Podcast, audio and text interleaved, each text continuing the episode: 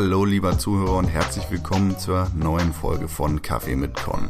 Wenn ihr diesen Podcast seit der ersten Folge hört, dann werdet ihr sicherlich wissen, wer AJ Gaming ist. Falls nicht, dann möchte ich euch empfehlen, zur ersten Folge zurückzukehren. AJ ist ein kleiner YouTuber aus Süddeutschland und ihm ist am vergangenen Wochenende was wirklich Schlimmes widerfahren. Er hat bei einem Hausbrand seine gesamte Existenz verloren und steht jetzt vor dem Scherbenhaufen, der mal seine Wohnung und sein Leben gewesen ist. AJ braucht Hilfe, um sein Leben neu zu sortieren und vielleicht da weitermachen zu können, wo er vergangene Woche aufhören musste. Freunde und Supporter haben unter dem Hashtag SupportOurBro einen Hilfeaufruf für AJ gestartet. AJ braucht unsere Hilfe und das könnt ihr schon ganz einfach tun, indem ihr Leute darauf aufmerksam macht, dass er Hilfe braucht. Mehr Informationen darüber, wie ihr AJ helfen könnt, findet ihr natürlich auf Pixelburg TV, aber vor allem auf helpdannygetback.wordpress.com. Vielen Dank für eure Hilfe.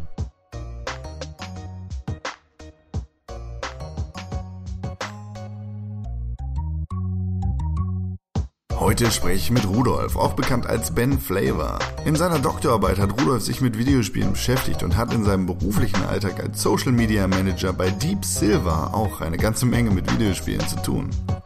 Wieso das erste Zelda für ihn eine ganz besondere Bedeutung hat und was sein Videospiel schlechthin ist, erfahrt ihr bei einer Tasse Kaffee mit Con und Rudolf. Kaffee mit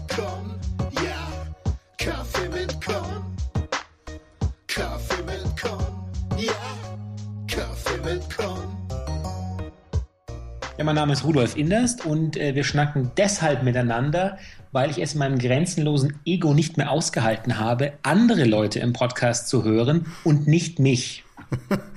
Du hast dich also hier reingemogelt und ich habe eigentlich ganz bereitwillig gesagt, ja, bitte sofort. Ich glaube, jedes deutsche Gaming Podcasting-Format hat schon mindestens zehn Anfragen von mir bekommen. Immer sofort, sobald es sie gibt, so, warum habt ihr den eingeladen und die aber nicht mich? Warum? Warum? Warum? Hallo? Habt ihr meine letzte E-Mail schon bekommen? Auf Twitter habe ich euch ja gelobt. Wollt ihr mich nicht endlich einladen? Hallo? Es ist auch eine Möglichkeit, seine Reputation irgendwie zu steigern Ja. irgendwie bekannt in der Die Welt zu werden. Cloud-Score muss steigen, die Cloud-Score muss steigen. Dein Cloud Score ist auf jeden Fall über 9000 und genau deshalb sprechen wir heute miteinander. Jo. Du äh, bist in der Videospielindustrie, ja, du sagst, es ist relativ viel unterwegs, du bist in vielen Podcasts unterwegs und man hat vielleicht schon mal was von dir gehört. Ja, was ermächtigt dich dazu, irgendwie in Podcasts zu erscheinen und über Videospiele zu reden? Was kannst du? Die dunkle Vergangenheit des Podcast, Podcast-Ermächtigungsgesetzes, natürlich. ähm, Spasinski beiseite.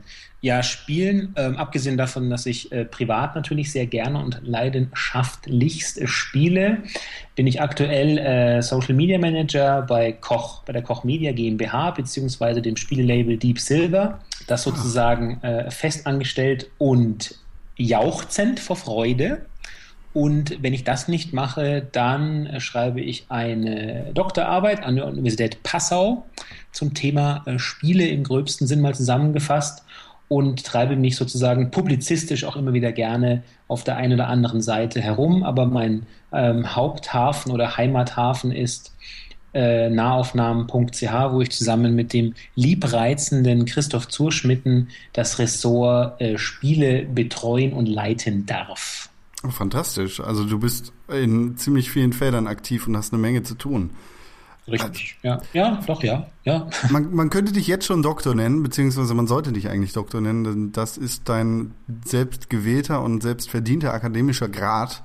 Du bist Doktor und du arbeitest gerade noch an einer weiteren Doktorarbeit. Ja, ähm, das stimmt. Ich habe zwischen 2005 und 2009 an der LMU München in der Amerikanistik promoviert zu einem Spielethema. Da ging es um äh, ähm, Vergemeinschaftungsformen in Online-Rollenspielen und ähm, war lange Zeit auch am Überlegen, wie und ob ich in der Forschung und Lehre bleiben soll.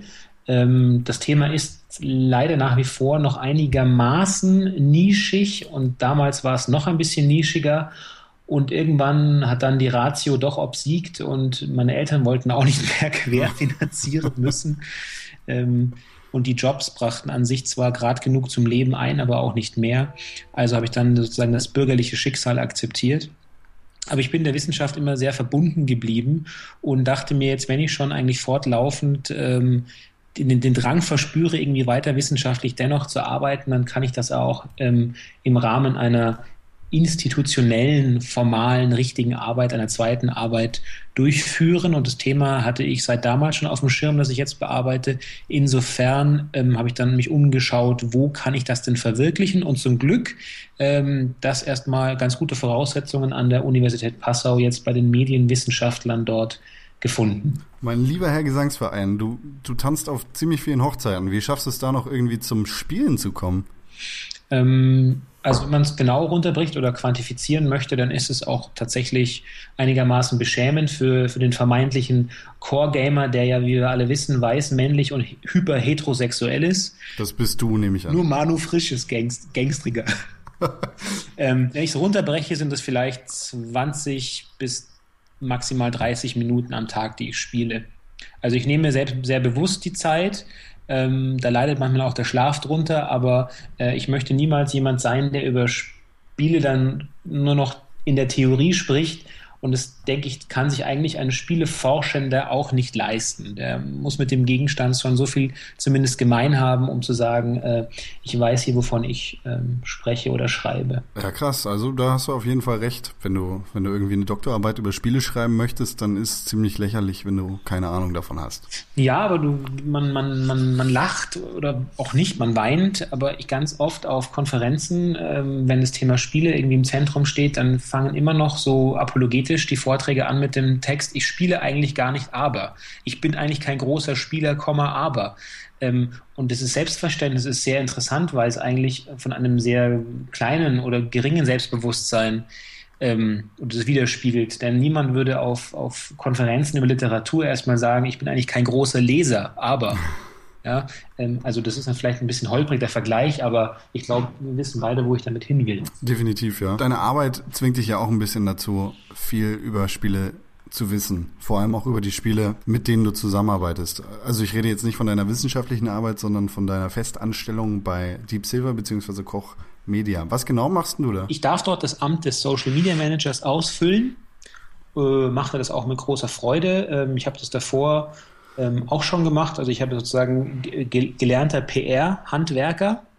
Ah, okay. Ganz klassisch mit Volontariat und Junior PR und dann äh, PR-Manager, bis ich dann sozusagen mehr oder minder zu 100 Prozent Richtung Social Media Management und Querstrich vielleicht Community Manager oder äh, wie man sie auch benennen will, ja, gegangen bin. Ähm, war zu dem Zeitpunkt nicht immer auch in der Gaming-Industrie. Ich habe einen Ausflug gemacht und durfte da, das war eine sehr große Show, so eine wichtige Zeit, ähm, zum Beispiel die Global-Seite von BMW betreuen. Oh, wow. Agentur. Und ähm, das ist sehr stressig, aber man lernt in sehr kurzer Zeit sehr viel. Und ähm, man weiß ja, in Deutschland gibt es ja die Autoindustrie und die Bankindustrie und die Versicherungsindustrie meinetwegen. Das sind halt einfach die Branchen, in denen massiv massiv dies und das an Geldern geschieht. Entsprechend sind die Erwartungen, wenn man sie als Kunden hat, aber sie sind auch bereit, einmal mit, mit einigen an Budget einarbeiten zu lassen. Also das ist schon sehr interessant. Und ja, jetzt bei Koch Media ist es so, wir haben natürlich unsere eigenen Deep Silver Titel, ähm, wie zum Beispiel Saints Row oder Dead Island oder äh, noch andere. Genau, vor kurzem wurde ja äh, Homefront angekündigt, das jetzt beim eigenen Studio auch dabei ist oder entwickelt wird. Und dann haben wir natürlich ähm, für, für den deutschsprachigen, für, für die deutschsprachigen Territories unterstütze ich auch, sofern gewünscht, noch die Arbeit unserer, unserer Partner wie Focus Entertainment oder Iceberg oder Tecmokui oder ähm, dann wird auch mal was für Sega getwittert und so weiter und so weiter. Das ist hauptsächlich Facebook, das ist Twitter, das sind unsere klassischen Foren, die noch laufen, ähm, aber auch mal natürlich ähm, bei Amazon hineingucken und schauen, was da so abgeht unter den Produkten äh, oder die großen Magazine haben ja auch ihre eigenen Seiten, da auch mal reingucken oder auch mal überlegen, wie können wir neue oder neuere, in Anführungszeichen, Social-Media-Kanäle für uns fruchtbar machen, ähm, was weiß ich, von, von Vine, Instagram, Pinterest und wie sie alle heißen, die 500.000 neuen von, was weiß ich, äh, Snapchat oder, äh, oder Meerkat oder wie sie alle wie sie auch alle heißen. Yak. Videofy, Name Dropping, Weight Watchers. Bei Weight Watchers seid ihr auch ganz viel aktiv, ja? Geil, da sammeln wir auch Punkte. ja, du, du hast gerade das Partnerprogramm von Koch Media erwähnt. Äh, ich bin mir darüber voll bewusst, weil ich oft genug mit Kochmedia und der PR-Abteilung von euch zu tun habe. Ich weiß aber nicht, wie genau der, der Zuhörer da Bescheid weiß. Kurz den Überblick dazu, kannst du den ganz kurz liefern? Ja, also wie gesagt, wir haben so, man kann es so grob unter, unterscheiden. Wir haben halt unsere eigenen, ur, ureigensten Produkte. Ähm, und dann gibt es Produkte, die wir halt entweder nur publishen oder nur in den Handel stellen. Und für die machen wir aber auch, übernehmen wir auch gewisse, sage ich mal, ähm, ja, Dienst, Dienstleistungen, ja. Und äh, das fängt damit an, dass vielleicht nur was verzwitschert wird. Ähm, auf Twitter kann aber auch dann äh, so weit gehen, dass ich ähm, eben anbiete, hey, wäre doch schön, wenn ihr auf eurer Produktseite von Spiel XY, wenn ihr auch mal da ähm, die deutschen, deutschsprachigen, ähm, das deutschsprachige Klientel ansprechen könntet. Wie wäre es, ich formuliere oder wir formulieren zusammen ein paar deutschsprachige Postings, die ihr dann zur richtigen Zeit streuen könnt und übersetzt die halt dann für die ins Deutsche und nochmal rückübersetzt ins Englische, damit die auch wissen, was wir da als Deutsche uns zusammenfabuliert haben. ähm, oder man trifft sie dann auf Messen und, und bespricht mal, wie mit was im kommenden Jahr so passieren sollen. Einfach ähm, ein, ein Social Media Netzwerk, ein kleines kochinternes Netzwerk aufbauen. Und dann haben wir noch im Haus, was auch ganz interessant ist, natürlich die International-Kollegen von Deep Silver. Der Maurice Ten ist das. Ähm, mit denen sprechen wir uns auch ab und da gibt es ja auch verschiedene Aktionen.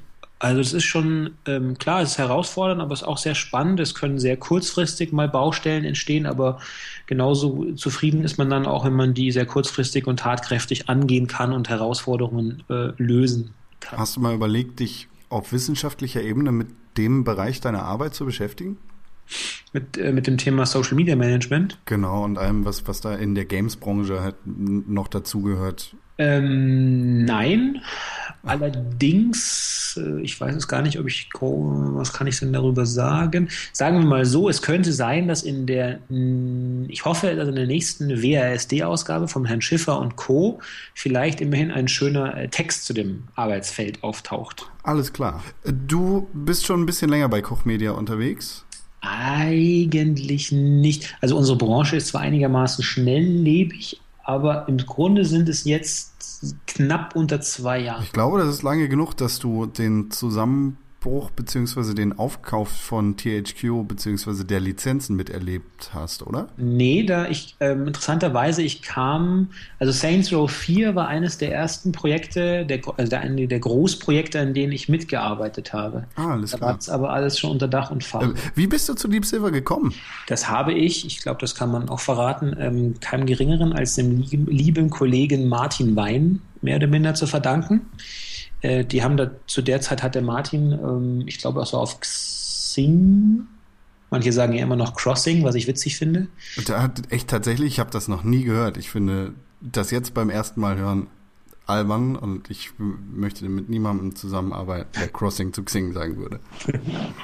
ist, es eigentlich, ist eigentlich nur eine Legende, dass Xing tatsächlich ähm, auf Chinesisch was bedeutet? Ich hat, glaube, das ist Legende. Die das hat mir mal jemand erzählt. ist ja, ja nicht ja. so weit hergeholt vielleicht. Aber. Herr Xing, ich hätte dann die Nummer 34, gell? aber pronto und süß-sauer. Der Martin Wein schrieb damals irgendwas, dass, sie, dass sie eben die Stelle ähm, besetzen wollen und die, wann es, wenn ich mich recht erinnere, hieß es auch, dass die neu geschaffen wird oder neu geschaffen wurde. Und zum damaligen Zeitpunkt ähm, hatte ich mich gerade äh, höchst freundschaftlich, aber dennoch getrennt von der Agentur, für die ich gearbeitet habe. Äh, und dann kam es eigentlich recht passend. Und ich glaube, es waren vier Wochen nach, nach Trennung vom alten Arbeitgeber, konnte ich dann schon bei äh, Koch anfangen. Oh, fantastisch. Ja, da hast du ja nicht viel Downtime gehabt. Nee. Ja, wie, wie genau sieht so ein Tag in deinem Arbeitsfeld aus? Es gibt zu jedem Produkt ja PR-Pläne.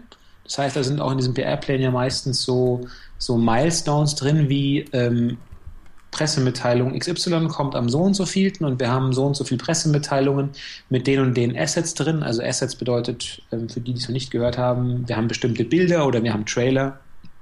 Dann kann man ja schon eingrenzen, wann welche kommen. Und um diese Eckpfeiler drumherum kann man schon mal eine Art Social Media Redaktionsplan schreiben.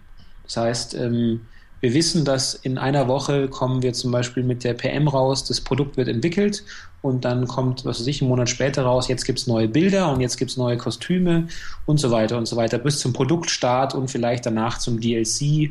So, diese Eckpfeiler sind meistens schon relativ früh bekannt. Klar werden die vielleicht mal rumgerückt oder so, aber es gibt sie. Und die Frage ist dann, äh, mit welchem Material ähm, füllt man zum Beispiel die Zeit dazwischen? Wie hält man das Produkt heiß und am Laufen? Und das ist dann eine der Sachen, die in meinem Verantwortungsbereich liegen. Also immer wieder neues, neue, neue Blickweisen auf das Produkt eröffnen, immer wieder die Engagementrate natürlich befeuern. Wir wollen natürlich, dass viel Interaktion rund ums Produkt stattfindet, dass die Sichtbarkeit erhöht wird vom Produkt und so weiter und so weiter. Und das sind alles Ideen, die im Grunde zusammen mit der PR ersponnen und erdacht werden. Und ich bin auch ganz froh, dass ähm, meine PR- und Marketingkollegen sind alles, alles super Menschen, sehr nett, sehr fleißig und mit denen kann man toll zusammenarbeiten. Ähm, und ähm, das ist praktisch der operative, dann kommt natürlich der operative Teil, das heißt auf gucken, wie liefen denn die Meldungen, wie liefen die Postings, ähm, wie reagiere ich darauf, ähm, persönliche Nachrichten, die eintreffen, müssen beantwortet werden, in Diskussionen muss moderieren, eingegriffen werden unter den Postings, manche Sachen werden auch einfach ähm, klarerweise äh, nicht sichtbar, auf nicht sichtbar geschaltet oder nur sichtbar für den Poster oder manche werden gleich gelöscht und so weiter und so weiter. Also viel Community Management, dann auch viel natürlich ähm, strategische Arbeit, das heißt einlesen, äh, was könnten denn für uns die Plattformen sein, auf denen wir in, in, in, einem halben Jahr oder in einem Jahr stattfinden wollen, was versuchen wir jetzt einfach mal wild, wovon wir uns vielleicht gar nicht so viel versprechen, aber Hauptsache wir sind mal dabei gewesen. Vielleicht wird auch was draus oder wir sagen gleich nach einer Abwägung, nee, da müssen wir keine Zeit vergeuden. Und ähm, das ist alles auf, ja, wie gesagt, auf, ich würde sagen, ein Großteil meiner Arbeit findet definitiv auf Facebook statt. Ähm, ja, und dann, wenn natürlich mal extra Arbeit anfällt, wenn die PR-Kollegen sehr ausgelastet sind, dann klar, dann hilft man da auch, greift unter die Arme und schaut, dass vielleicht mal Pressemitteilungen übersetzt werden oder schaut korrigieren nochmal drauf, aha, hier Komma zu viel, dort Komma zu wenig, hier äh, hat wieder einer mal Wegen mit Dativ geschrieben, na, dann möchte man ihn schütteln und so weiter und so weiter. Ähm, ja, also es hat immer noch äh, nicht nur planerische Arbeit, sondern auch viel Redakteursarbeit dabei, ähm, wofür ich sehr froh bin, ist, dass ich ein, direkten, ein direktes Marketing-Pendant habe mir gegenüber am Schreibtisch, der nette Marco, der kümmert sich um diese ganzen Geschichten wie Facebook-Ads, weil das ist ein Thema, ähm, das liegt mir nicht allzu sehr, das macht mir auch nicht sehr viel Spaß und da bin ich ganz froh, dass ähm, der Marco das, ähm, zumindest behauptet er das, äh, ganz gerne macht. Ja, schön, dass ihr euch da so unter die Arme greift. Du, du sagtest gerade, du hast da viel Redakteursarbeit äh, schon, schon beim Job, aber du machst ja nebenher auch noch ja, freiberuflich beziehungsweise äh, als Hobby Redakteursarbeit bei nahaufnahmen.ch ist das, ne? Ja, genau. Wie, wie viel Arbeit fällt denn da für dich an? Ähm, es ist zum Glück überschaubar, weil ähm, sowohl der Christoph als auch unsere Autoren und Autorinnen sind sehr, sehr fleißige und gewissenhafte, gewissenhafte Menschen. Darum ist da die Arbeit überschaubar. Wir haben einmal im Monat eine Redaktionskonferenz, da legen wir so die großen Themen fest. Und auch da ist super, dass meistens schon die Autoren eben ähm, gewisse Spieltitel im Auge haben, die sie gerne ähm, äh, bearbeiten wollen, dann werden die, äh, ich glaube, das ist gar nicht so anders als bei anderen Plattformen dieser Art, dann kommen die irgendwann zu uns in das Content Management System. Äh, ich und Christoph schauen dann mit einem äh, hyperkritischen, äh, väterlich wohlwollenden, eklig erzieherischem Auge drauf und geben äh, manchmal mehr, manchmal weniger Feedback. Ähm, und dann wird das irgendwann eben freigeschaltet, ja. Das ist kein super hoher Output, aber da wir in dieser, das ist sozusagen das einzige Privileg oder Privileg in der Lage, wir müssen ja nicht tagesaktuell sein, weil damit ja auch kein Geld verdient wird.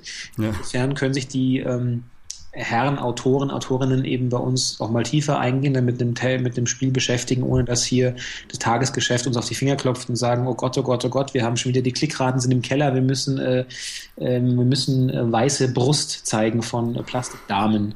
Klickstrecken einbauen, um on the point zu landen. Ich ich finde die, die Art der Berichterstattung eigentlich auch interessanter als das blöde Nachrichten weitergeleite. Ja, das ist, ich meine, das ist, aber das ist egal, auch wenn du die Leute fragst, die solche Klickstrecken basteln, wir sagen uns es in der Branche, glaube ich, alle gegenseitig, ja. Wir, wir tragen da auch immer fortlaufend äh, Eulen nach Athen. Äh, aber dann, dann schaust du dir an, was geklickt wird und worauf sollen Businesspläne sonst beruhen als auf erfolgreiche Klickstrecken. Das heißt, deine Aufgabe bei nahaufnahmen.ch ist ja des, des Editors eigentlich, oder? Ja, genau.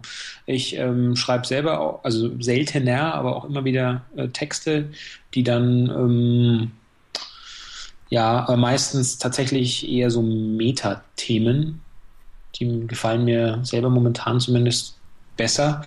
Ähm, ich habe auch das Gefühl, dass ich da eigentlich die interessanteren Texte abliefere, statt im Vergleich oftmals zum einzelnen Produkt. Mhm. Ähm, aber es kann, also letztes Jahr zum Beispiel, wenn es um ein oder Spieletitel selbst, ich habe letztes Jahr ähm, zum Beispiel auch für, für süddeutsche.de zwei, drei Spiele besprochen. Ähm, das ist dann auch wieder ein ganz anderes Feld, aber nicht minder interessant. Ja. ja. Also letztes Jahr war es, glaube ich, ähm, Wolfenstein und Titanfall. Ja. Zwei fantastische Spiele, wenn du mich fragst. Piu, piu, piu. Du hast aber neben deiner Doktorarbeit und natürlich deinen Texten bei der Süddeutschen oder bei Nahaufnahmen äh, auch noch andere Texte publiziert, oder? Du meinst nicht, nicht Spieletexte? Genau, nicht Spieletexte, sondern einfach äh, ja, wissenschaftliche Texte sind das, glaube ich, in erster Linie, oder? Ähm, ja, in einigen, also ich habe zusammen mit äh, meinem guten Freund Daniel Wüllner auf Twitter unbedingt ihm folgen, Hinschauer. Und ähm, Peter Just zusammen im Werner Hülsbusch Verlag ein, zwei, drei Game Studies Bände herausgegeben. Das ist eine sehr interessante Tätigkeit, dieses Sammelband herausgeben, weil man da tatsächlich eine Möglichkeit hat, ähm, irgendwie richtig cooles Talent sozusagen zu sichten und zusammenzubringen. Ja. Ähm, das geht jetzt momentan aus Zeitgründen, schaffe ich das aber äh, momentan einfach nicht, dann nochmal ein Band auf die mal aufzusetzen. Aber ähm, ich selbst habe jetzt auch, schaue ich jetzt wieder, dass ich in einigen drin bin. Ähm, aber klar, es ist halt alles Zeit, die irgendwo freigeschaufelt werden muss. Was ich sehr gerne mache, ist auf Konferenzen gehen und dort sprechen oder auch einfach mal zuhören. Oder Barcamps sind für mich auf jeden Fall ein super Anlaufort. So wie die Researching Games, die die letzten Jahre immer in Wiesbaden war. Oder das Spiele-Barcamp in München ist auch so ein Stammtermin, den ich gerne wahrnehme und dort ähm, auch mal vor äh, kleinerem oder größerem Publikum auch mal ein paar verrücktere Ideen in Anführungszeichen äh, vorzustellen. Was, was äh, hat es mit dem Begriff Barcamps auf sich? Also Ah, den hast du, hast du den äh, schon einmal gehört, noch nie gehört? Ich glaube, er ist mir noch nie über den Weg gelaufen. Ah, das ist interessant. Okay, ähm, Barcamp, es gibt da einen einigermaßen sperrigen deutschen Begriff dafür, nämlich Unkonferenz. Aha. Ähm, okay, also Barcamp muss ja so vorstellen, im Grunde ähm, ist das Format schon wie eine Konferenz. Okay. Ähm, das heißt, aber eigentlich gibt es nur eine Art Oberthema, zum Beispiel Spiele oder äh, Technologie oder Fotografie oder Literatur. So, und jetzt kommen die Interessen, Inter äh, Interessenten an dem, an dem Barcamp eben dann an Tag, meistens ähm, Samstagmorgen zusammen am Tagungsort, ähm, stellen sich vor, das auf Barcamps so ganz klassisch sich vorstellen mit drei Schlagworten. Also man steht dann auf und sagt, ja, ich bin der Rudolf und meine drei Schlagworte oder meine drei Tags sind äh, Game Studies, Social Media, PR. Ja? Okay. Dann stellen sich alle, dann, dann weiß schon ungefähr jeder, aha, mm, mm, so und so ist es. Äh, nerd, genau. Und dann kommt es zu einem sehr spannenden, dem, dem Barcamp definierenden Moment, das heißt dann, wer möchte denn eine Session halten? So eine Session kann ein Talk sein, kann ein Panel sein, kann ein Workshop sein. Okay. Wir haben so bestimmte freie Slots den Tag über eingeteilt in, was weiß ich, acht nacheinander in drei verschiedenen Räumen, sodass man halt dann dreimal acht unterbringt oder so. Ähm, und dann stellen die Leute ihr Thema, das sie, das sie vorstellen möchten, sozusagen vor der großen Menge vor. Und dann fragt der Organisator, aha, ihr habt das Thema gehört, so möchte es machen. Gibt es genug Interessenten für diesen Talk? Wer möchte das hören? Dann gibt es eine Handmeldung und wenn es nicht genug Handmeldungen gibt, dann fliegt das Thema raus. Okay. Und das, das ist ein echt fantastisches Format, finde ich. Es ist halt so eine sehr spontane Art der, der Sitzung, oder? Ja, genau. Und es ist auch durchaus, ähm, ist auch durchaus so vorgesehen, dass Leute während der Sessions zum Beispiel den Raum wechseln können. Damit tun sich muss man sagen, damit tun sich deutschsprachige äh, Genossen und Gesellen immer sehr schwer, wenn Leute den Raum verlassen. Dann denken sie immer gleich, ich bin als Vortragender nicht interessant. Aber das ist durchaus schon so geplant, nur es wird in Deutschland nicht so oft gemacht. Und früher war es wirklich so, die Leute, es war halt für kleine, ähm, die Leute, die Organisatoren von Barcamps haben Sponsoren gesucht im Vorfeld, damit zum Beispiel Leute auch, die zum Barcamp kommen, ähm, zweimal am Tag Essen bekommen, aber nichts dafür zahlen müssen. Ah, das Dann sponsormäßig getragen und ähm, ganz oft war es früher auch so, dass die Leute dann die Referenten ähm, auf dem vor, beim Tagungsort vor Ort irgendwie äh, noch mit Schlafsack angerückt sind und Isomat und haben vor Ort auch gepennt. Also das war sehr äh, kommunitär, wenn man so möchte. Aber heute ist es halt so, dass die abends in ihre Hotels gehen, dann kommen sie am Morgen wieder. Es ist halt ein bisschen, bisschen förmlicher, ein bisschen formeller geworden, aber im Grunde ist es immer noch sehr basic, sehr cooles Format.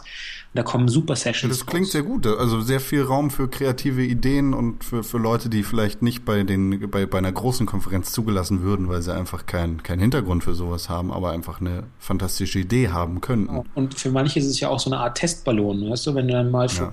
Vor fünf Leuten oder so aufs Maul fällt, dann ist es halt nicht so wie gleich vor irgendwie vor 800 Leuten sich zum Hampelmann machen. Ja, das klingt auf jeden Fall ziemlich geil. Also und sowas findet regelmäßig in, in München und da, wo du dich rumtreibst, statt. Berlin, Ruhrcamp, Nürnberg, Stuttgart, äh, Wiesbaden, Saarbrücken.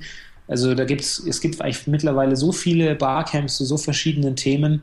Dass, also man könnte theoretisch vermutlich irgendwie jedes, jedes 1,8. Wochenende in Deutschland unterwegs sein. Ultra geil. Also ich werde da auf jeden Fall die Augen offen halten. Ich habe das tatsächlich komplett an mir vor, vorbeigegangen bis jetzt.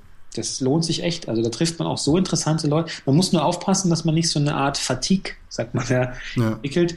Es ist, man sieht halt oftmals nach, wenn man so ein paar Jahre das gemacht hat, dann sieht man immer dieselben Leute und kennt die Themen schon.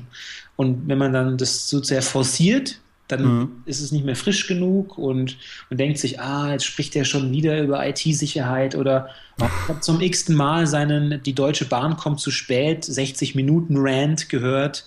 Ähm, Also bei mir ist es so, ich schaue, dass ich so vier von diesen Barcamps im Jahr mitnehme Ja. und dann ist es eine super Quote für mich. Ich fühle mich da unterhalten und auch nichts, da kommt man zwar nach Hause und ist ein bisschen so erschlagen von vielen Ideen und die Woche, dann fällt es vielleicht ein bisschen schwerer, in die Woche zu kommen, aber der Gewinn ist auf jeden Fall wesentlich höher. Ja. Äh, nimmst du daher auch viele Ideen für, ja, für zukünftige Artikel beziehungsweise für zukünftige Arbeiten mit, oder? Musik seltener. Ja. Aber was man schon, ähm, man, man, man stolpert über, über, über Kampfgefährten, sag ich mal, von denen man davor vielleicht gar nicht wusste, dass sie existieren. Und ist dann, oder man, was auch ganz spannend ist, man, das ist ja, die sind alle recht Twitter-affin zum Beispiel, ist ja in Deutschland und Twitterland ist ja immer noch ein bisschen so, so blasenmäßig. Ja. Aber ähm, das ist dann echt spannend. Ich habe so viele Leute auf Twitter kennengelernt, die ich dann zum ersten Mal auf Barcamps persönlich getroffen habe. Und das sind dann super Aha-Erlebnisse. Ja, es ist echt, also Twitter generell ist eine fantastische Möglichkeit, irgendwie zusammenzukommen. Und ich bin immer wieder begeistert, was so die Leute auf Twitter in Deutschland erreichen können, beziehungsweise wie viele coole Menschen da unterwegs sind. Ja, definitiv. Um, um mal ein bisschen den Vorhang zu lüften, äh, fast alle Leute, die bei Kaffee mit Con zu Gast sind, lerne ich über Twitter kennen. Es ist nicht nur nützlich, es ist auch echt cool, mit den Leuten in Kontakt zu bleiben darüber. Ein sich nicht erschöpfender Pool an Köstlichkeiten. Wo wir gerade bei Köstlichkeiten sind. Jo. Dein, dein Twitter-Name ist Ben Flavor. Ben Flavor, richtig. Wo, woher hast du den? Wie bist du darauf gekommen? Das ist eine vollkommen absurde Geschichte, die mancher wahrscheinlich langweilig finden wird. Aber das war so, also die Kurzform ist folgende. Es war in der ähm, 12. Klasse, als ich mit einem Schulfreund zusammen abends in München im Auto unterwegs war und er zeigte ganz kurz im Vorbeifahren auf, ein, auf eine Lichtinstallation und sagte, das ist von einem britischen äh, Lichtarchitekten, der macht ganz viel, der heißt so und so. Und ich habe habe die Installation angeschaut und nicht ordentlich aufgepasst und habe dann gesagt, was, wie heißt der Ben Flavor? Und dann hat mein, mein Weggefährte gesagt, nein, nein, das ist ja so und so. Und dann war es aber schon so in meinem Kopf, Ben Flavor, was für ein cooler Name. Was, ja, so sollte man einfach heißen, ja. Ich habe dann den, den Namen zum ersten Mal benutzt ähm, bei Fantasy, Fantasy Star Online auf dem Dreamcast. Oh, Habe ich zum ersten Mal den Namen dann Ben Flavor als alter Ego benutzt und habe den eigentlich seitdem immer für so Online-Geschichten weitergenommen. Ja, das ist so die Kurzform. schön. Ich, ich finde das immer sehr, sehr interessant zu hören, woher die verrückten Nicknames der verschiedenen Leute stammen und äh, welche alten Counter-Strike-Sünden den einen oder anderen auch bis heute noch verfolgen. Wir hatten so ein, wir hatten auch für die, für die Dreamcast, also für das PlayStation Online damals den ganzen Flavor-Clan. Also irgendwie ein Kumpel von mir hieß halt Robert Flavor und seine damalige Freundin hieß Eve Flavor. Wusste man nie, ob man so schlechter, äh, schlechter Gangster ist oder eigentlich doch nur Fantasy Star Online-Spieler. Fantasy Star Online ist ein sehr guter Punkt. Das ist ein Spiel, das, glaube ich, in Europa, beziehungsweise außerhalb von Japan, sehr wenig äh, Popularität erfahren hat, oder? Ich, boah, der Fabian Döhler würde bestimmt jetzt schreien und auf den Boden klopfen. Ich bin nicht sicher, ehrlich gesagt. Also ich hatte den Eindruck, das war schon, schon einigermaßen populär, auch in den Staaten und bei uns bilde ich mir ein, aber ich war auch recht aktiv. Vielleicht ist es jetzt die, sozusagen die Fantasy Star Online Fanbrille, die ich da aufsetze, mhm. schwerlich ablegen kann.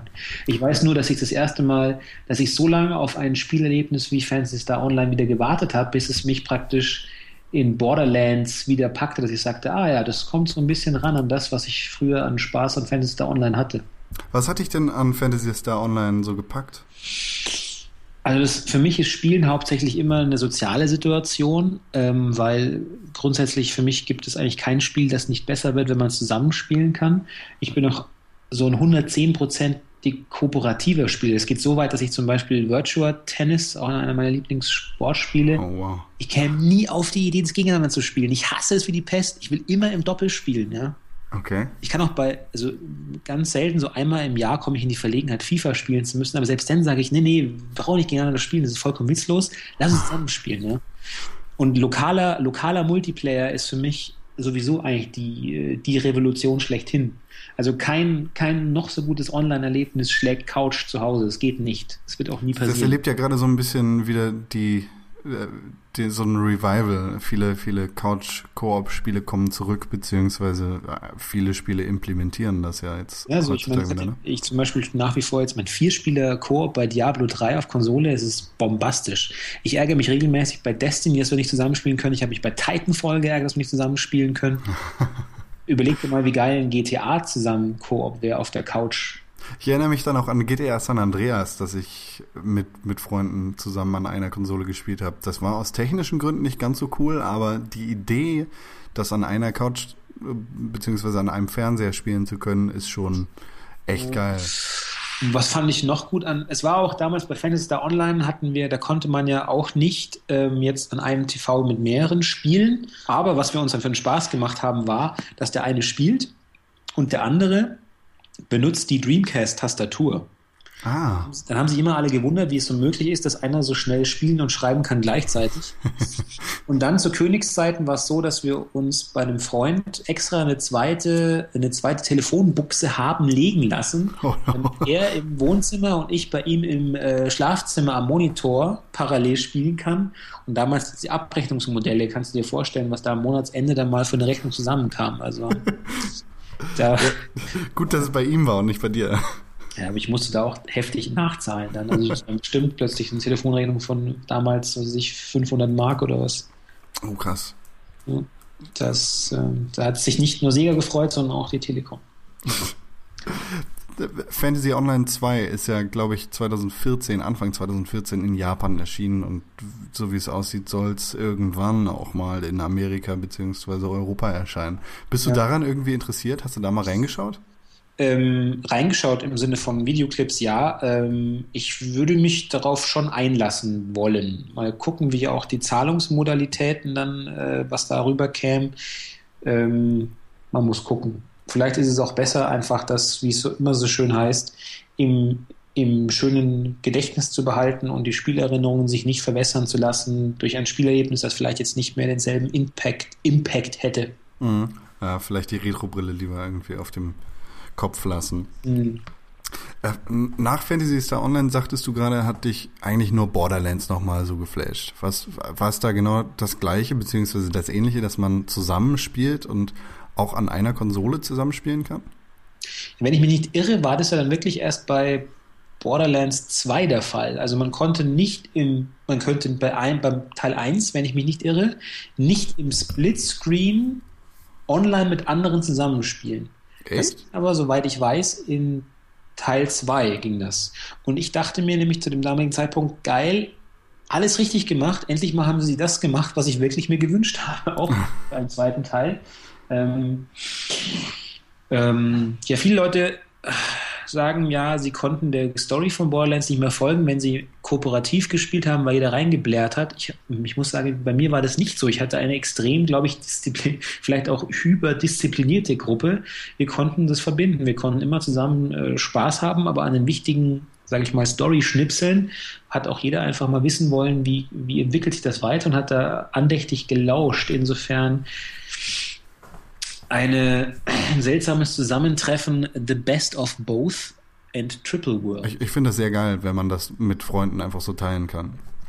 Und da, von daher kann ich da dein, äh, deine Faszination mit Fantasy Star Online beziehungsweise Borderlands auf jeden Fall nachvollziehen. Ja, ja das ist halt das Glück. Also einer meiner ältesten äh, Videomitspieler ist auch gleichzeitig mein, mein dienstältester Freund. Ja. Ähm, wir kennen uns jetzt seit tatsächlich Geburt, also seit 36 Jahren und spielen zusammen seit 30 Jahren Videospiele. Es hat angefangen eben beide mit dem Sega Master System, weil wir, wie alle sollte wissen, oder alle Leute wissen müssen, ist, dass das Master System natürlich das NES um Längen äh, geschlagen hat, klar. Das nur in Klammern. Ähm, aber das ging dann durch alle Systeme durch. Also ist egal ob Double Dragon auf dem Master System oder Streets of Rage 2 auf dem, auf dem Mega Drive dann später oder ähm, dann eben Fantasy Star Online oder jetzt vielleicht was für sich gediegen dann auf der nächsten Generation, was weiß ich, Black Ops 2 oder wie sie alle heißen. Also ähm, so bestimmtes Personal, Stamm, Stammpersonal an Mitspielern hat mich zum Glück äh, nie verlassen. Ich habe ich hab einen Freund, mit dem ich schon sehr lange Zeit zusammenspiele, aber wir gehen noch nicht ganz so weit zurück, dass wir uns sechs Jahre. Ich war ein alter Mann mit wenig Haupthaar bin. bei, bei mir wird es auch immer weniger auf dem Kopf, aber äh, ja, nee, wir, wir, wir kennen uns auch gar nicht so lange. Also seit der Geburt noch nicht und äh, die 30 Jahre werden wir vielleicht irgendwann mal knacken, aber bis dahin sind, glaube ich, noch fünf Jahre Zeit. Oder? Äh, wie, wie dem auch sei. Du hast gerade schon ein bisschen erwähnt, durch welche Spiele ihr euch gemeinsam gekämpft habt, beziehungsweise auf welchen Systemen ihr euch rumgetrieben habt. Ist das immer so von Sega inspiriert gewesen? Es klang gerade so, als, als wärst du äh, gar nicht das Nintendo-Kind gewesen damals, sondern tatsächlich sehr von Sega beeinflusst. Ja, das stimmt. Ich habe erst ähm, relativ spät angefangen, die Nintendo-Konsolen ähm, einigermaßen fahrplanmäßig nachzukaufen, inklusive der Spiele auch dazu. Ähm, aber ich kann schon sagen, eigentlich bis, bis Saturn-Zeiten war ich eigentlich strikt auf Sega-Kurs. Bist du später dann schweren Herzens zu Sony gegangen oder? Ich bin vermutlich einer der wenigen, die ähm, ja bei Sony war ich auch lange Zeit, das stimmt. Äh, bin ja nach wie vor spiele ich gerne Sony, aber ich, ähm, ich also ich gebe es jetzt erstmal zu, der Original, der erste Controller der Original Xbox war das beste Stück Hardware, das jemals erfunden wurde. Du meinst den riesigen, den Duke? Wer was anderes sagt, hat einfach niemals mit kleinen Pads zu kämpfen gehabt. Ich dachte mir, Gott, was für ein Geschenk ist das? Endlich mal kann ich das Ding anfassen, ordentlich, ohne mir die verdammten Finger zu verknoten. Hast du große Hände? Äh, yeah, that's what she said. Ja.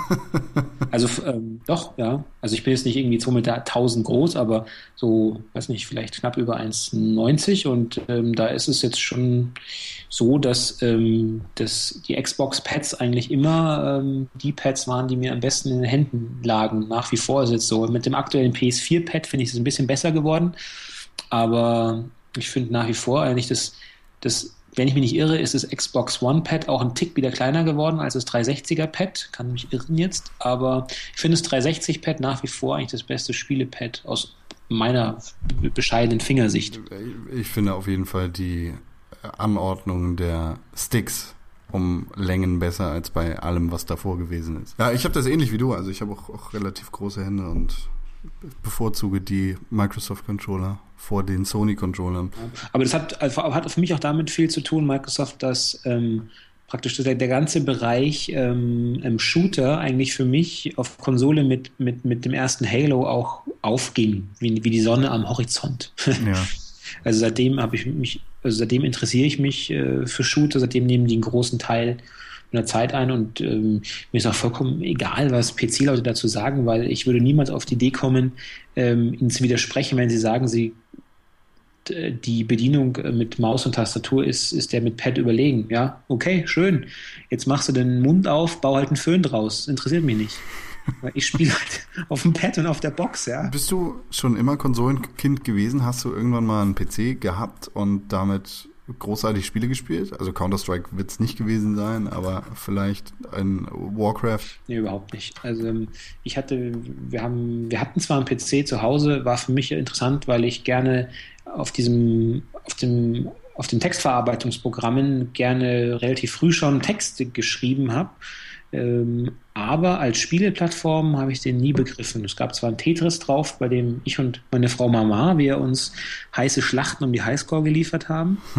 ähm, bestimmt in so ein fieser Tetris-Klon wahrscheinlich. Aber der PC war für mich in erster Linie immer Arbeitsgerät, so wie es halt jetzt auch mein 2200 Euro teures MacBook ist. Aber ähm, nee, ich auf dem PC ähm, habe ich nie groß gespielt. Es ist halt sehr einfach. Ein äh, der Max Kaster, der auch vor kurzem bei Kaffee mit Con zu Gast gewesen ist, äh, der meinte zu mir, er sieht Konsolen wie einen Service und bezahlt dementsprechend dafür, dass er sich keine Gedanken darum machen muss, welche Grafikkarte er neu verbauen muss oder welcher Prozessor jetzt der beste ist für das nächste Spiel, sondern er hat einfach diese Box und da funktioniert einfach alles einwandfrei drauf. Das sieht vielleicht nicht ganz so gut auf, aus wie auf dem PC, aber es tut seinen Zweck. Ja, ich sehe das das sehe ich in erst. Ja, doch, stimmt. Ich kann nicht über die Funktionalität kann ich nicht meckern. Ich bin überzeugt, dass, dass ähm, wenn das PC-System läuft, wie es läuft, dann ist da wahrscheinlich gar kein Unterschied. Ähm, aber jetzt bin ich halt sozusagen sozusagen Konsolen sozialisiert ähm, und habe auch keinen Bock, irgendwie am Schreibtisch zu sitzen. Aber wahrscheinlich, mein Gott, da stellt man sich halt diese Steambox und, und das Regal im Wohnzimmer. Das wird vermutlich auch nicht anders sein. Jetzt ist es halt so und ich bin noch zufrieden und vielleicht wechsle ich ja in 15 Jahren, wer weiß, äh, vielleicht sage ich dann, jetzt äh, möchte ich mich umschauen nach Neuem. Äh, oder die Arthritis hat mich dann so gepackt, dass ich immer noch mit Kinect spreche und sage, links, links, du Ungerät, ich habe links gesagt. Du hast aktuell die Xbox zu Hause stehen. Hast du auch noch andere Geräte zu Hause? Ähm, also natürlich hast du einen Küchenmixer und wahrscheinlich auch einen Kühlschrank. Aber jetzt hier direkt vor mir im Wohnzimmer stehen die, die Xbox One, die PS4 und die, die 360. Okay. Ähm, die andere äh, Hardware, die mobil, äh, die im, rechts im Regal beim Totoro, beim Stoff Totoro, den ich immer gerne fest drücke, liegt, liegt die äh, PS Vita und äh, ein älterer 3DS. Du bist also multiplattformmäßig unterwegs und holst dir das, worauf du gerade Lust hast. Oh ja, das stimmt. Aber ähm, ich muss auch sagen, dass die äh, meine Freundin, die Steffi, ist ja auch ein, eine sehr aktive und in vieler Hinsicht äh, technisch vollkommenere Spielerin als ich. ist die ähm, durchaus an dem Hobby ja auch großen Spaß hat und wir haben uns jetzt auch bei der aktuellen Generation, also ähm, Xbox und PS4 das so aufgeteilt, dass ich eben die der Xbox geholt habe und sie die PS4. Insofern, das passt eigentlich ganz, diese Wohnsituation trifft mit den Technikvorlieben ganz gut aufeinander. Steht irgendwann noch mal eine Wii U ins Haus? Die ist bei uns schon im Haus.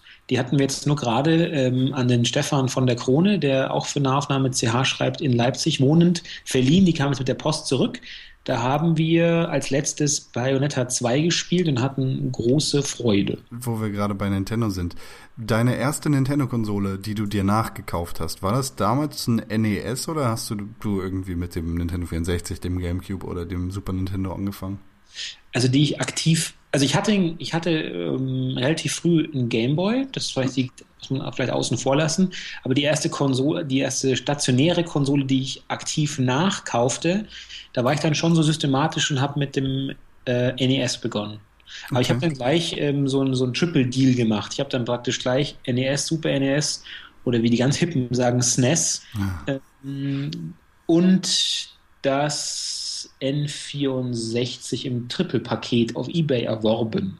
Das ist ein guter Deal, da hast du eine Menge Videospielgeschichte dabei. Also das heißt, ich habe auch durchaus mit anderen, also ich habe durch, das war mir jetzt nicht fremd, ich hatte ja sehr viele Freunde, die durchaus im Nintendo-Lager in Anführungszeichen beheimatet waren. Ich habe regelmäßig auf Nintendo-Konsolen gespielt, aber das wenige Geld, das dann halt da war, das habe ich dann selbst und eigens immer in äh, Sega-Produkte in dem Alter gesteckt. Hast du irgendein ganz spezielles Spiel, das du aus deiner Kindheit noch im Kopf hast? Äh, übrigens ist die Antwort Fantasy Star Online verboten. Aus der sozusagen ersten Hardware-Generation meiner Sega Master System-Zeit ist es mit Sicherheit, ähm, sind es glaube ich drei Titel. Double Dragon ähm, konnte man wunderbar zusammenspielen. Secret Commando, so ein, ich glaube, das kam in den Staaten als Rambo 2 raus, auch so ein Koop-Shooter. Und das Großartige, und ich habe da mal für die, ähm, für die Kollegen, bilde ich mir ein von Super Level auch in so einer Retro, in einem Artikel drüber geschrieben, über mein California Games auf dem Sega Master System. Oh, oh, oh. Das war auch eines der wenigen Spiele, die ich gerne alleine gespielt habe, weil das äh, Hacky Sack, Surfen und BMX, das waren so, das waren, äh, ja, daran habe ich durchaus schöne Erinnerungen. Hast du sowas selber auch mal gemacht? Jetzt nicht auf der Konsole, sondern im echten Leben? Hacky Sack gespielt, gesurft, gebmxt? Nee, ich war halt eher so, äh, was, die coolen Skater-Jungs, äh, ich lese lieber. Auf der Nintendo-Seite gibt's da irgendein Spiel beziehungsweise eine Spielereihe, die dir im Herzen geblieben ist? Von den äh, ganz, von den älteren Titeln. Ja, such dir aus, was du willst. Also ich meine, du hast Nintendo 64, Super Nintendo und NES auf einen Schlag gehabt. Das stimmt. Ähm, also was ich damals schon sehr schön fand, aber das liegt, das lag hauptsächlich daran, dass es mir sozusagen vorgespielt wurde, meine, äh, meine erste richtige Freundin in Anführungszeichen, die ähm, hat das NES bei mir entdeckt und hat, ähm, ich glaube, von, aus ihrem Speicher damals das ihr Zelda mitgebracht, das ah. ich auch jahrelang nicht mehr gespielt hatte und hat es mir praktisch mehr oder minder wirklich vorgespielt. Zwar nicht ganz durch, aber ein Großteil haben wir zusammen dann beide nochmal. Also für mich äh, zum ersten Mal, glaube ich sogar, und für sie so, eine, so, eine, so ein Re-Entry in das, in das Adventure. Und das war eine sehr, das war eine schöne, eine schöne Erinnerung an diesen Titel. Ganz persönliches Let's Play. Ja. Und ja, richtig. Ähm, angezogen, bitte, angezogen. auf, dem, auf dem Super Nintendo war ich sehr angetan von einem Weltraumshooter namens Axelay. Äh, und auf dem N64 ähm, sagen vermutlich viele Golden Eye, da, da habe ich aber nicht die Erinnerung dran, sondern äh, das war für, für mich ein großartiger Shooter, war Perfect Dark. Ah ja. Und das, da konnte man die Story ja auch kooperativ spielen. Das hat mich auch sehr gefreut. Ja. Gab es da vor kurzem nicht sogar Gerüchte über einen, äh, einen neuen Teil in der Serie? Perfect Dark, oder? Ja.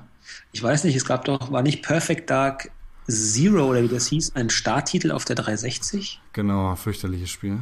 Ja, das war wirklich wild. Nee, sonst habe ich darüber nichts gehört. Keine Gerüchteküche angeheizt. Keine Gerüchteküche. Oh, na, na gut, das äh, passiert wohl nur in meinem Kopf.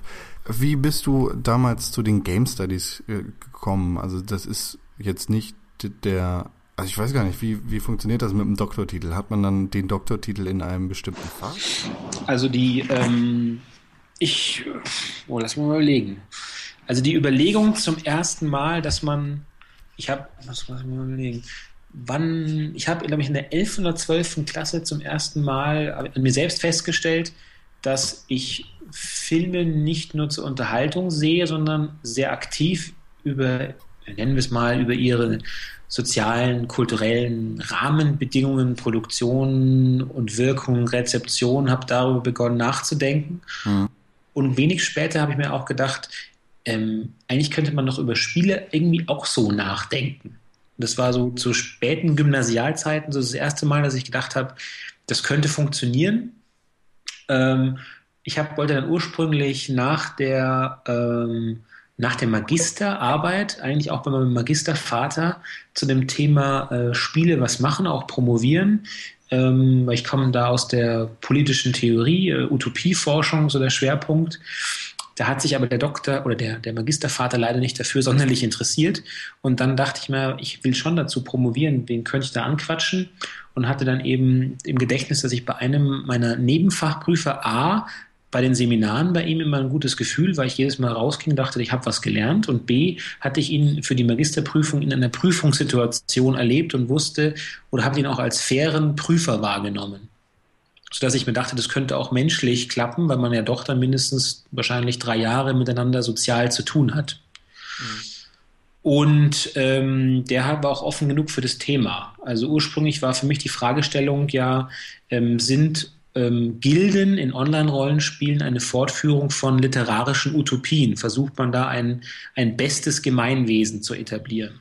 Ähm, das war natürlich auch innerhalb, das, also dass es dann zufällig in der Amerikanistik war, das war halt dann so. Ich war auch in der Amerikanistik mit dem Thema der Exo. Aber ich glaube, jeder, der zu dem Thema Spiele äh, forscht, ist in, oder ein Großteil ist immer noch in seinen in seinen Forschungen oftmals in den Oberseminaren und Doktorandenseminaren mit dem Spielethema einfach der Exot. Ähm, und man, klar hört man dann permanent Sprüche wie, hihi, du hast Glück, du kannst immer nur spielen. Aber das darf man halt nicht ernst nehmen, das muss man sich abprallen lassen, weil äh, immer spielen müssen ist halt, was die wenigsten müssen, dann auch Segen und Fluch. Ähm, aber im Großteil, ich würde alles sofort wieder so machen. Also ich habe im Gegensatz zu vielen anderen meine Promotion wirklich jeden Tag genossen, weil ich fand, es war, das ist einfach ein Privileg, das machen zu dürfen und machen zu können. Ja, das ist natürlich auch geil, wenn man auf die Zeit der Doktorarbeit positiv zurückblicken kann und nicht nur auf das Ergebnis. Ja.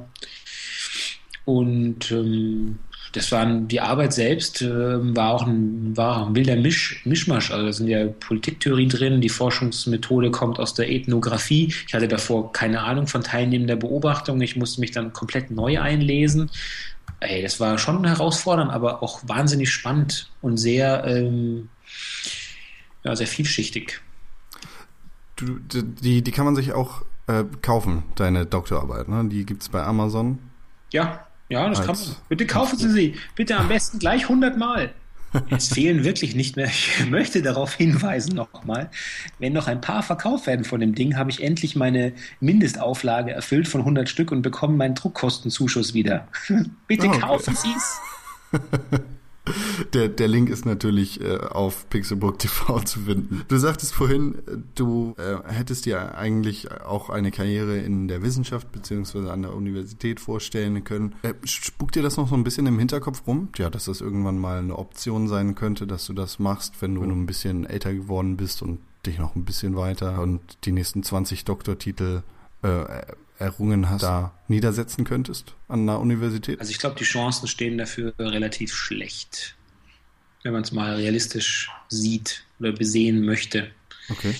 Ähm, ich kenne durchaus Kollegen, die zum Beispiel an Fachhochschulen berufen wurden, aber ich glaube, für diesen Zweig bin ich tatsächlich zu wenig Praktiker. Ähm, und sonst, glaube ich, ist der Zug, wenn man ehrlich ist, wahrscheinlich schon abgefahren. Bist du mit 34 schon alt oder zu alt dafür? Naja, ich habe ja nie, auch, ich habe ja auch niemals so diese ganzen, diese Schleifereien durch den akademischen Mittelbau mitgemacht. Und ich war ähm, nicht Student oder ich war nur kurze Zeit studentische Hilfskraft und so weiter und so weiter oder in Unistrukturen eingebunden. Aber das ist auch echt ein, das ist ein hartes Brot. Also die Leute, die dann irgendwie von von Jahresverträgen zu Jahresverträgen gescheucht werden, äh, auf ihren halben Stellen prinzipiell mehr als die halbe Stelle arbeiten und dann äh, irgendwie zum Dank einen Fußtritt kriegen irgendwann, so, jetzt bauen sie sich ihre Existenz auf, weil hier in der Uni ist kein Platz mehr dafür.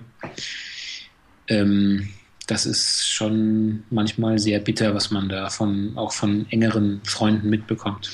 Hm, klingt fast so wie die Videospielindustrie. Ja, aber ich meine, also die, äh, das ist schon, ich glaube, es ist der, es ist der sicherere Hafen. Ja.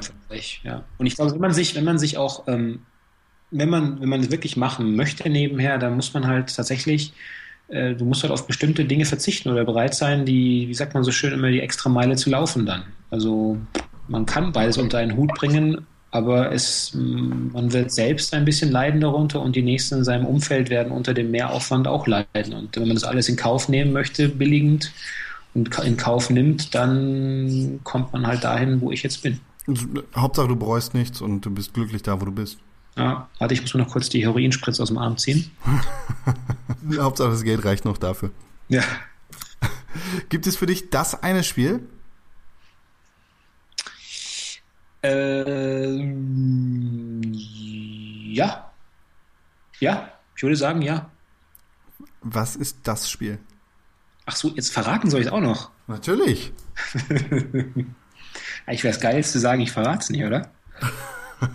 das wäre schon fies, das muss er nächstes Jahr nochmal erzählen. Also Dann machen wir es genau so. Es gibt Hm? das eine Spiel. Wir werden es beim nächsten Mal lüften, das Geheimnis. Ich bin sehr gespannt darauf, was es sein wird. Rudolf, wo kann man dir folgen, wenn man dir folgen möchte? Auf Twitter und im Internet, sonst überall. Genau, äh, folgen kann man mir äh, auf Twitter unter Ben Flavor, äh, B-E-N-F-L-A-V-O-R, also Flavor nur mit O geschrieben. Ähm, auf Facebook unter Klarnamen zu finden und äh, ich blogge sehr, sehr regelmäßig, wenn auch kürz, nur in Kürze, unter firstpersonwriter.com. Alles klar. Vielen Dank für deine Zeit. Es hat mich sehr gefreut, hat mir sehr viel Spaß gemacht. Genau, und eins noch, ähm, wenn das hier zufälligerweise Let's Player hören, die mit äh, geistigem Eigentum von Deep Silver Titeln gerne Let's Plays erstellen wollen, eure Duldungserklärung dafür bekommt ihr auch bei mir. At Ben Flavor auf Twitter. Natürlich. Bis in einem Jahr. Ich wünsche dir was. Bis dann. Mehr Informationen zu Rudolf findet ihr natürlich wie jedes Mal auf Pixelburg TV. Bei uns findet ihr Links zu seinem Twitter-Account, zu seinem Blog und seinen wissenschaftlichen Publikationen, aber auch unsere Fernsehsendung, unsere Podcasts, unsere Artikel und natürlich auch News von der Pixelburg, manchmal auch mit mir. Außerdem möchte ich euch nochmal auf das Schicksal von AJ aufmerksam machen. Alle Informationen dazu, wie ihr ihm aus der Patsche helfen könnt, findet ihr auf Pixelbook TV und natürlich auf helpdannygetback.wordpress.tv. Wenn ihr Kaffee mit Con unterstützen wollt, dann freue ich mich über jeden Kommentar auf iTunes. Sagt euren Freunden weiter, dass es diesen Podcast gibt, denn nur so können wir gemeinsam wachsen. Wenn ihr bei Kaffee mit Con zu Gast sein wollt, dann schickt eine E-Mail an podcast.pixelbook.tv mit dem Betreff Kaffee Gast. Bis zur nächsten Woche und einem weiteren interessanten Gast aus der Welt der Videospiele mit einer Tasse Kaffee mit Con und dem unbekannten Gast.